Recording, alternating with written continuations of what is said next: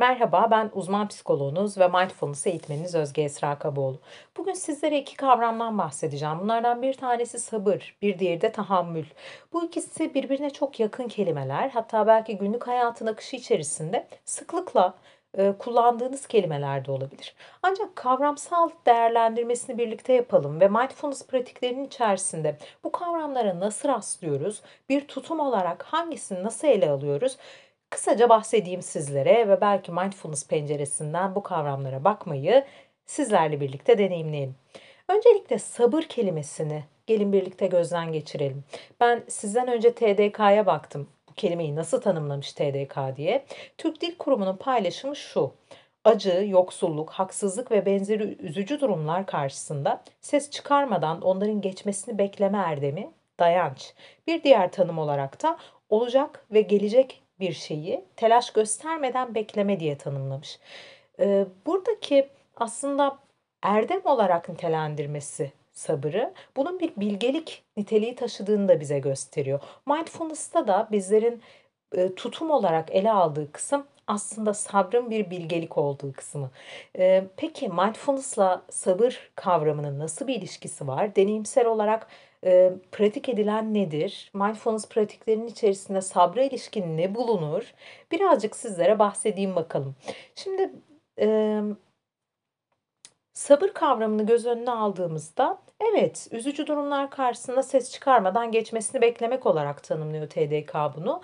Peki meditasyon sırasında rahatsız eden deneyimler, hoşa gitmeyen deneyimler bunlarla birlikte kalma hali. Bu bir sabır pratiği olarak değerlendirilebilir mi? Ve, eee, burada tam olarak bahsedilen şey aslında bunlara dayanma gücü mü? Şimdi pratiklerde kişilerin neyle karşılaşacağı kendi getirdikleri, kendi heybelerinde bulunanlarla da biraz ilişkili. Dolayısıyla herkesin tecrübesi birbirinden farklı.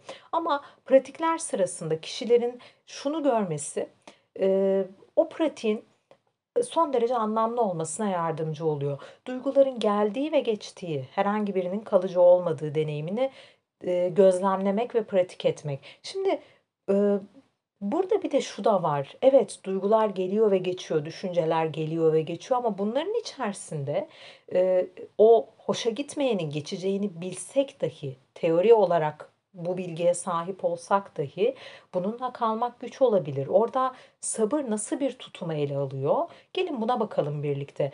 Burada aslında mindfulness'ın perspektifiyle baktığımızda bunu John Kabat-Zinn'in eee, tanımladığı tutumlardan yola çıkarak söylüyorum. Bunları meditasyon içerisinde ve pratik içerisinde değerlendiriyor. Ancak hep şu nokta noktayı da vurguluyor. Günlük hayatın içerisindeki tutumlar da aslında hayatı yaşama biçimi de bu tutumlarla ilişkili olabilir. Dolayısıyla hem meditasyon içinden hem hayata dair örneklerle eee, bu podcast'i zenginleştirmeye çalışacağım. Şimdi zamanı geldiğinde bir şeyin olmasına izin vermek olarak eee, bahsedebiliriz belki de sabır kavramından. Yani eee, bir şeyi aceleye getirmek, bir şeyi zorlamak, belki bir şeyi ittirmek ya da çekiştirmek halinin yanında onun zamanının ne zaman gelirse kendi halinde olacağına izin verme hali aslında mindfulness pratiğinde bahsettiğimiz şey.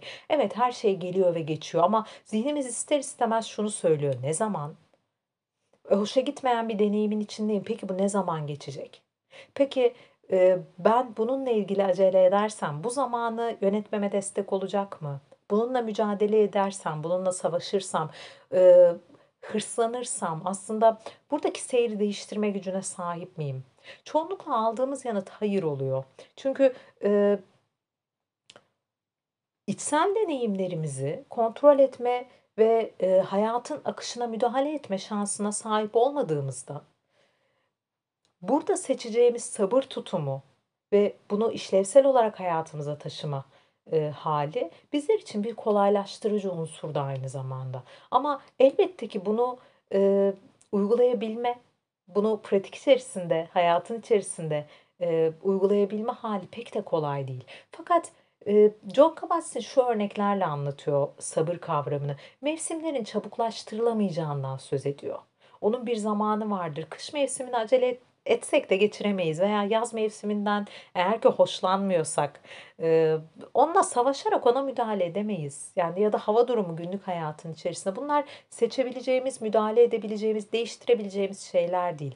Burada biraz, eee, zamanı geldiğinde her şeyin yerli yerine oturacağına izin vermek gerekiyor, mümkün olduğu kadarıyla. Burada mükemmeli hedeflemek, böyle bir hedef koymak da değil söz ettiğim nokta ve, eee, sabırlı bir şekilde acele etmenin de mümkün olduğunu söylüyor.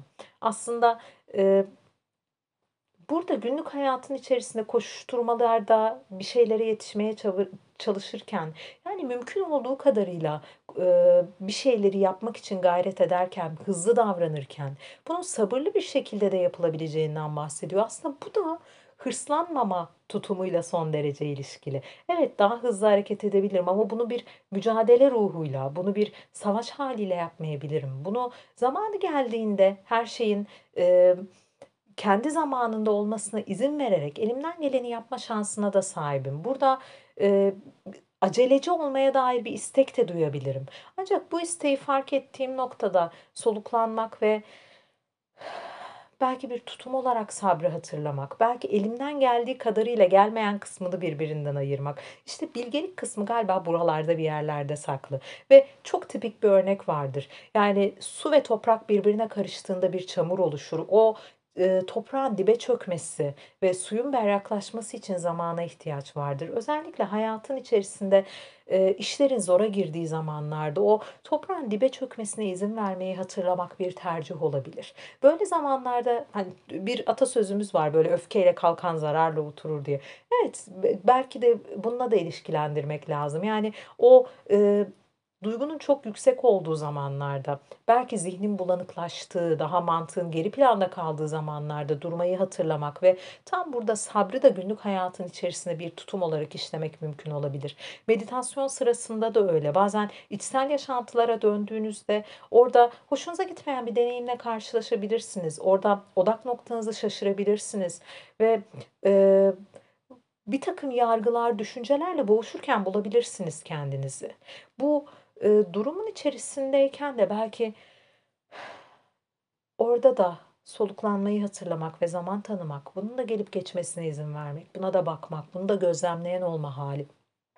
Tüm bunlar mindfulness'ın içinde deneyimlediğimiz kavramlar. Elbette burada örnek olarak ele alabileceğimiz bir diğer örnek de belki çiçek yetiştirmekten bahsedebiliriz. Yani, bir çiçek yetiştirdiğinizde nasıl bir tutum içerisinde olursunuz? Bir anda çiçek açsın ya da bir ağaç bir anda meyve versin diye istek duymanız son derece normaldir. Onun o hâlini görme konusunda bir istek duyarsınız. Çünkü emek harcamışsınızdır, zaman harcamışsınızdır ve bir an önce bunun mükafatlandırılmasını isteyebilirsiniz. Bu istekle savaşmak değildir konu.